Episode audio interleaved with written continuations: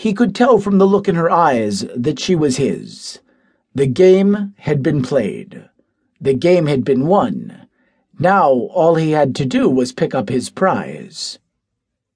She was playing the coquette, standing with her ankles crossed, so innocent, her fingers twisting in the material of her skirt and her lips played into the kind of smile which could easily be mistaken as demure. But he knew better. Their shape was too full, their color too rich. Nothing demure about that smile. Friends and lovers. It was red with desire. "Do you know what I am?"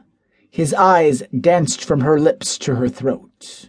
Was it a trick of his thirst, or did she actually seem to be offering it to him?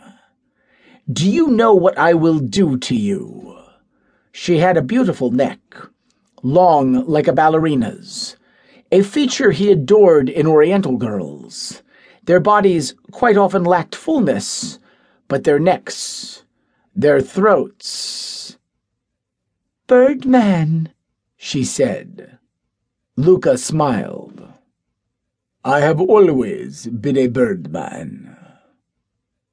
Her throat, shimmering like satin in the sway of the lanterns, seemed to swell as she sighed. His amazing eyes caught the beat of her pulse, and he could tell that her heart was racing. "Do you know?" The birds, a squabble of pale canaries, their feathers withered and their eyes dull, hopped up and down his outstretched arms. A silent lorikeet bobbed in his palm like a toy, its beak chipped, talons weak. There was a parrot on his shoulder, partially buried beneath one rainbow wing. He could feel it shuddering, too tired to fly, too broken to cry. The girl stopped playing with her skirt and ran a finger from the side of that red smile to the hollow of her throat. She was not looking at the birds. She could only see him.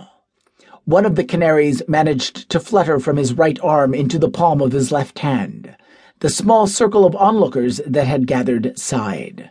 There was a sprinkling of laughter, during which Luca told the girl that she would bleed for him, that she would die like a flower. That is to say, she would wilt silently. The girl continued to smile, outlining the part of her throat that he would bleed dry. She uncrossed her ankles, crossed them again, left over right this time. Luca caught the vague scent of her sweat, her perfume. His mouth began to water.